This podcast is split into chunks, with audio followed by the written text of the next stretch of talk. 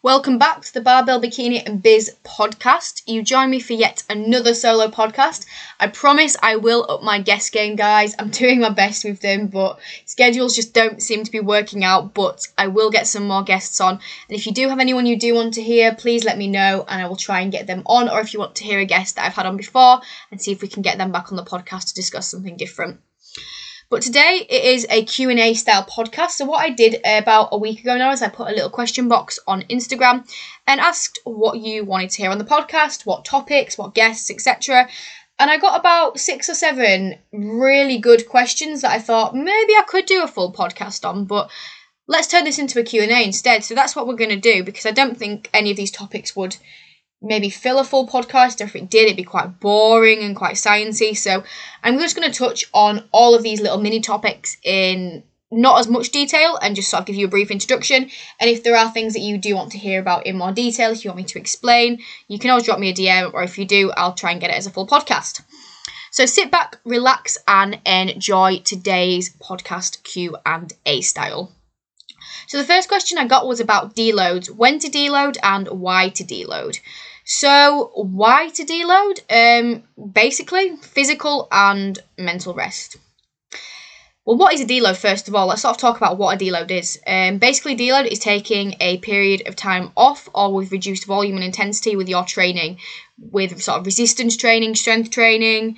Um, I don't know about deloads in the context of endurance or anything like that, but this is specifically sort of resistance style training, bodybuilding, maybe powerlifting to a degree as well that's my knowledge on deloads. If you are asking about deloads in a different context, unfortunately, this will not answer your question. But for any of you who do strength training, resistance training, this will answer any sort of questions you have about deloads.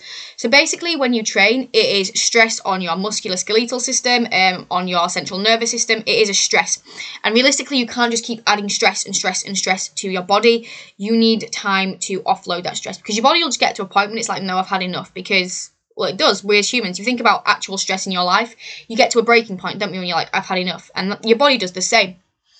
And in terms of sort of when it does that, this is a very individual basis. There's no, you might Google it and say you need to deload X every X amount of weeks, but realistically, everyone's different and it's very individual dependent, depending on how hard you train, how well you recover, how often you train. There's lots of variables that come into play, but as an average, I would say realistically, maybe every sort of 12 to 16 weeks, it might be something to assess.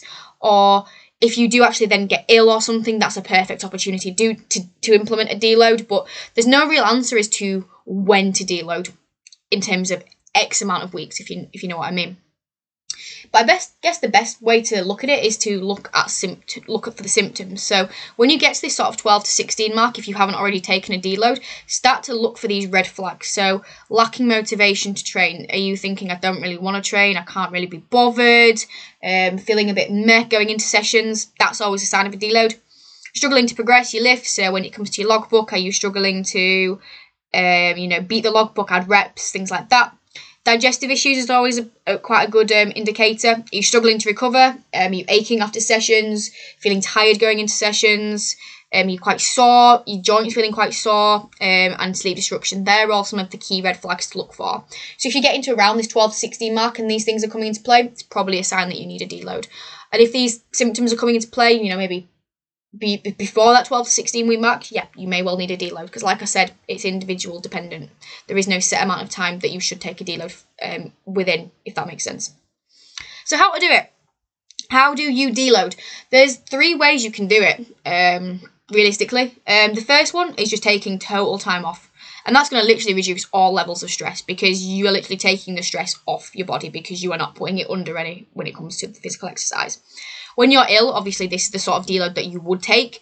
And if you are absolutely battered and really struggling from a physical stance and a mental stance, this is probably sometimes the best option to take is just to totally strip it back and say, you know what, take some time off, whether that's half a week, a full week, a week and a half, just take some time off and let yourself mentally and physically just reset. The second way is to reduce the intensity of exercises. Um, so you're not training to failure. You'll still go in and do your sessions, but you're not training to failure. You know, you're bringing it down, leaving reps in reserve, and perhaps taking out some of the big compounds which have which batter your central nervous system. So things like squats, squat variations, deadlifts, heavy rows. So it's more sort of isolation, machine based, and not training to failure.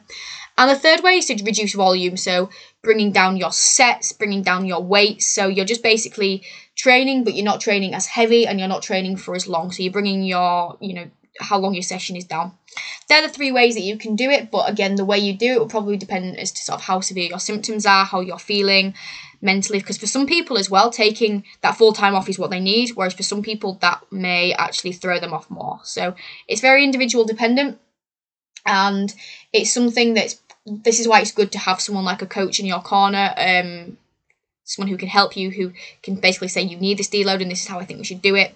And if you ever were struggling and potentially thinking I might need a deload, but you don't have a coach, you can't afford one, or it's not something you're interested in, people like myself or other people will always offer their their knowledge and expertise to think whether you should take a deload and how to approach it. So that's deloads um, in six minutes.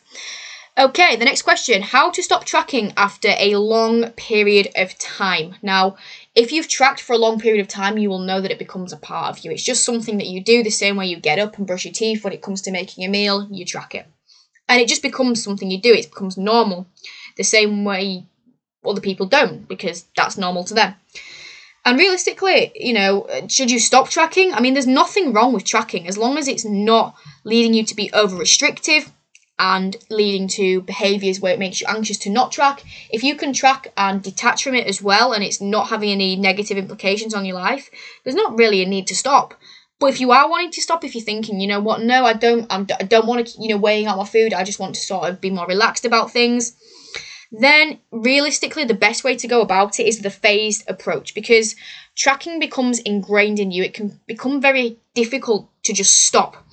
The same way when you first started tracking, it was very difficult to get into the routine of it, you know, remembering to do it, weighing out things, how to do it. It became it was quite a difficult process, which you'll you'll have got better at over the years it's the same as this. It's something that you need to sort of decondition the same way you conditioned yourself. So the steps I would take instead of just going stopping because I think this will create loads of anxiety and stress because you're like, oh my god, I'm not tracking. First one is just to stop tracking certain items. If you're if you're quite meticulous, if you're someone who is literally pretty much tracking everything, stop tracking certain things that don't hold much caloric value. So things like milks in your coffee, things like um, veg, even fruit to an extent. Stop tracking those things that don't hold as much caloric value and start from there. Because that will start to offset some anxiety about not tracking certain things and help get you into a mindset of not tracking, if that makes sense.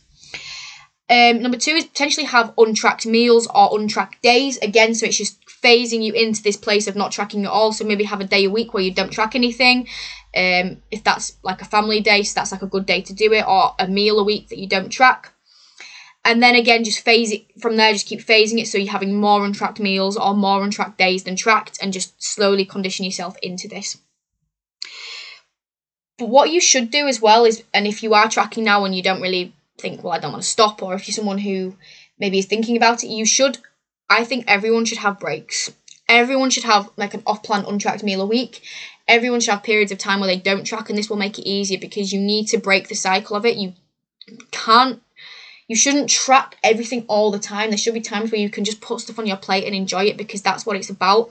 So if you aren't already, if you're someone who's like, well, I've got, you know, you're not, this doesn't relate to you, you don't want to stop tracking, make sure you do have times where you don't track just for that mental peace of mind because you need that break from it because it become it can become quite addictive and obsessive and you don't want to get to that point where you you know you go out for a meal with a friend and the calories aren't on the website and you're freaking out you don't want to be like that you want to be able to have that more relaxed approach about it Okay, question three was what are the benefits of steps tracking? And I think when I first got into fitness, I didn't understand what, what why do we track steps. You know, there's this thing about 10k steps a day, but why is it important? What what is the, the benefit of steps? Basically, steps is simply a way of measuring your NEAT, which is your non-exercise activity thermogenesis, in the fun sciencey word. So basically, tracking steps is just a way that we can um, objectively measure how I measure this. And what NEAT is is basically how active you are with outside of, you know, programmed planned exercising. So how much you move around in your day to day. So yes, we can all go to the gym for that one hour a day. let's say let's give two people. Say there's Karen and Sharon. Karen and Sharon both go to the gym for an hour a day. They're both the same body weight and both on the same calories, so they're pretty much like identical. Karen drops a pound and Sharon doesn't. But Karen works in a job where she's always on her feet, she's always going for walks throughout the day, when Sharon literally goes to the gym, but the rest of the day sits on her bum. Karen will be putting herself in a bigger caloric deficit because by just moving around throughout the day, she's burning calories through doing that, if that makes sense. So, steps is a way that we can basically track and assess and measure how active you are from day to day and make sure that you are consistently active day to day. And it's just a way of controlling this variable to stay on track for fat loss and stay on track for not basically being a potato because you want to keep moving. You don't just want to be stationary throughout your days. And it can be used to manipulate um, the deficit. So, for example, you can increase someone's steps. If someone's hardly doing any steps a day, like a couple of thousand, you could increase that to 10,000. And this then means you don't have to give them loads of cardio or bring down their calories. It's just a way of increasing energy expenditure. So that's why we track steps, basically. Um, simple as that. I don't think there's anything else to say about steps. Number four, how to not worry about the scale weight when building up calories. Now, this is one, I'd say it's more targeted at females, but I guess to a degree males may experience it as well. When you do build up um, your calories and you start to reverse calories for whatever reason, whether that's you're on stupidly low calories and we're trying to build up your metabolic rate, whether that's you're in a gaining phase and you're wanting to build muscle, or you're just wanting to put on body fat because you are crazy, you know, you, you've very got very low levels of body fat. Whatever the reason is, the, the scale is going to go up. It has to because by building up food and putting yourself into a surplus, you are intaking more than your body needs, and as a result, you will be putting on weight. And I think the way to go about things, there's a few things I would suggest number one you probably may if it's something that comes quite quickly you will get quite sometimes quite a big um big sort of spike. Sometimes you might see that towards the start. And what you need to remember is this will be water because you are putting more glycogen into your body more carbohydrates which hold as water. And therefore you may hold more water and therefore your scale might go up quite quickly. And that can throw you off but you need to remember that you aren't putting on three pounds of fat in a week because you won't be. Um you know some of that will be water Number so sort of my main tips really is one, know why it's going up, like I've said. So know that it might be water.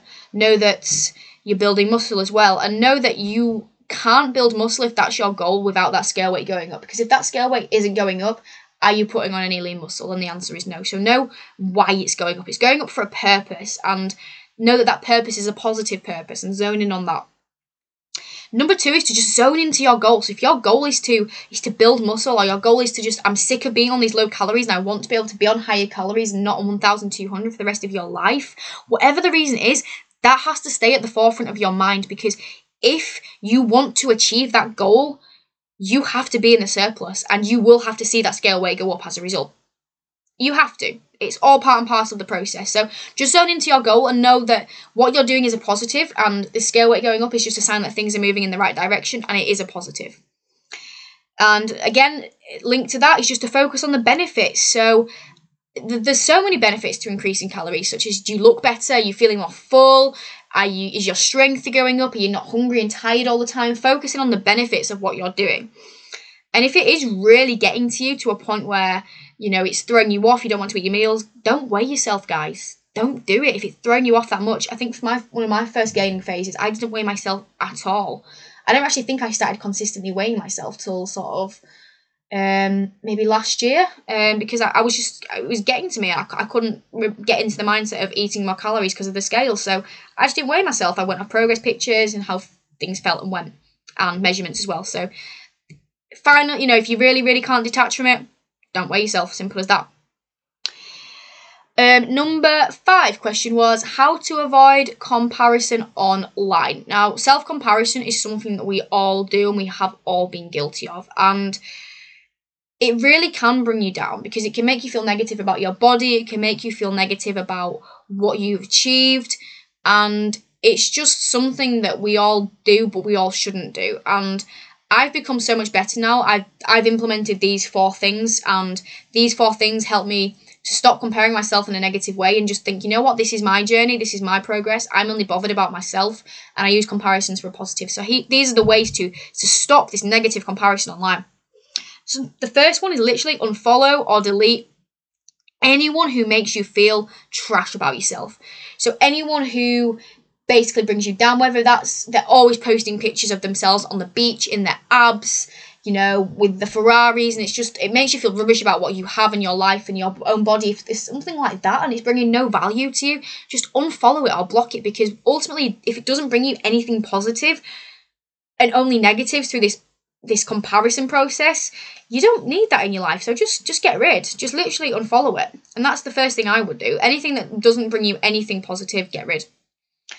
Number two is to remember that this is your chapter one and their chapter eight. So if you're comparing your body to someone who's got more muscle than you, or perhaps is stronger than you, and you're like, oh my god, I wish I looked like that, or oh my god, I wish I could lift that, you don't know where they're at in their journey. They may be in lifting like, you know, five years more than you.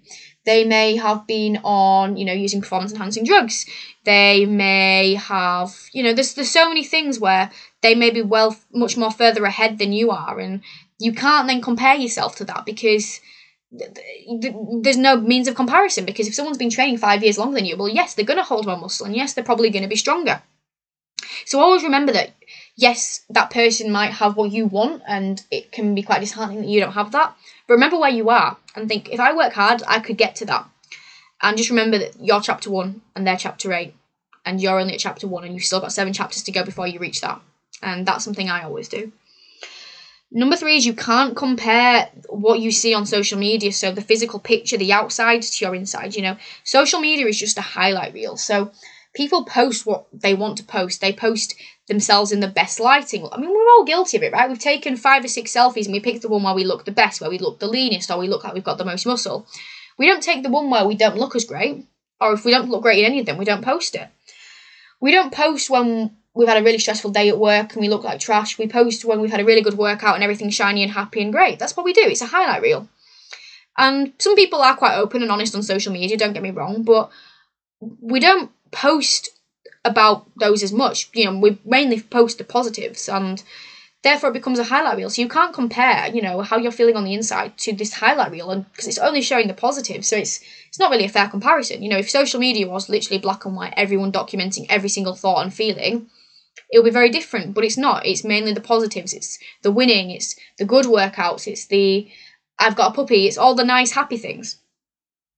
And number four is just, you can keep comparing yourself, but start to make healthy comparisons. So follow people who make you want to be better, people who inspire you, who make you do good things. So I follow a lot of business accounts, people who are where I want to be because they inspire me and motivate me and make me want to work harder. I follow people who who compete in figure because it makes me want to train hard, it makes me want to lift hard and give everything I can to my sessions. And I don't follow anyone who makes me feel rubbish about myself. And so if some you know, even things like charities, follow things like charities, things that make you want to be a better human. So to start making healthy comparisons. So we're still going to compare because it's a very natural human process, but we're doing so in a way that is positive, if that makes sense that was me turning the page because I have one more question and I didn't fit on to all of the pages. So the final question I got um, was why is there such a high prevalence of body dysmorphia in the fitness industry and sort of specifically bodybuilding? Um, so if you're not really sure what body dysmorphia is, it's basically people seeing their bodies in a totally different way to what it is. So seeing themselves as really, really big when they're actually really small and vice versa. And it is a clinically, you know, diagnosed issue. It is a mental health issue. And I think what we're talking about here is not necessarily to that degree, but why people experiences that symptoms of it and seeing their body in a different way. Because I think we all do in this sport and in the fitness industry. So why? Why are we like this now?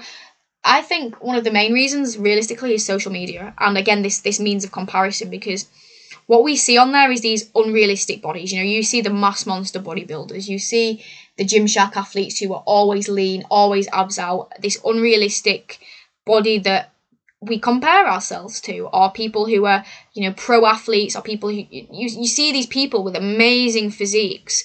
And then you know again with you know photog you know all the photography set up all the lighting set up to make them look absolutely stunning and unreal in every single picture. And then when you look at your body, it's like, well, mine doesn't look like that. And it can I think it can really sort of play with your head as to how you actually look because you you know you train you look good. But when you see someone who looks like that it can make you feel that you're not good enough that you aren't lean enough that you don't hold enough muscle and therefore that you are someone who isn't lean enough and you don't hold muscle because those thoughts then become ingrained if that makes sense and I guess also because it is a journey of self improvement, you know, with fitness and bodybuilding, you're always trying to better your physique. And even if you do fitness, not necessarily to improve your physique, fitness does improve your physique. Like realistically, it does. You know, even if you're doing it for health reasons, you'll slim down and you'll you'll feel better about yourself, and that can get ingrained in you that you're not good enough and that that you're you you're not you're not lean enough because you're always on that journey to become something. Does that make sense? It doesn't really make sense, does it? Okay. Okay, so I just had to articulate my thoughts because I just I had a total brain fog there. I think basically because it's a journey of self improvement, we become overcritical. That's all I wanted to say. And when the bodybuilding as well, realistically, you are getting judged on your physique. You know, you are getting judged on how lean you are and how much muscle mass you have. So that overcritical can then make you think that you are that. So being critical of the fact that you might feel that you don't hold enough muscle might lead to the belief that you then Um, aren't someone who holds much muscle, if that makes sense. And I think there is overlap there, but it is a very, very complicated process, and some people can detach themselves more than others, and why that is, I don't know. That's a that's an issue. That's an issue to discuss another day if I do a bit more research into psychology. But I can do that for you if that's something you'd want to hear. But that is those six questions done. I hope this podcast has brought you some value, something you've learned something new. And if you, like I've said, please let me know what you want to hear, who you want to hear, and I'll get those lined up for you. But for now, over and out, and I'll see you on the next one.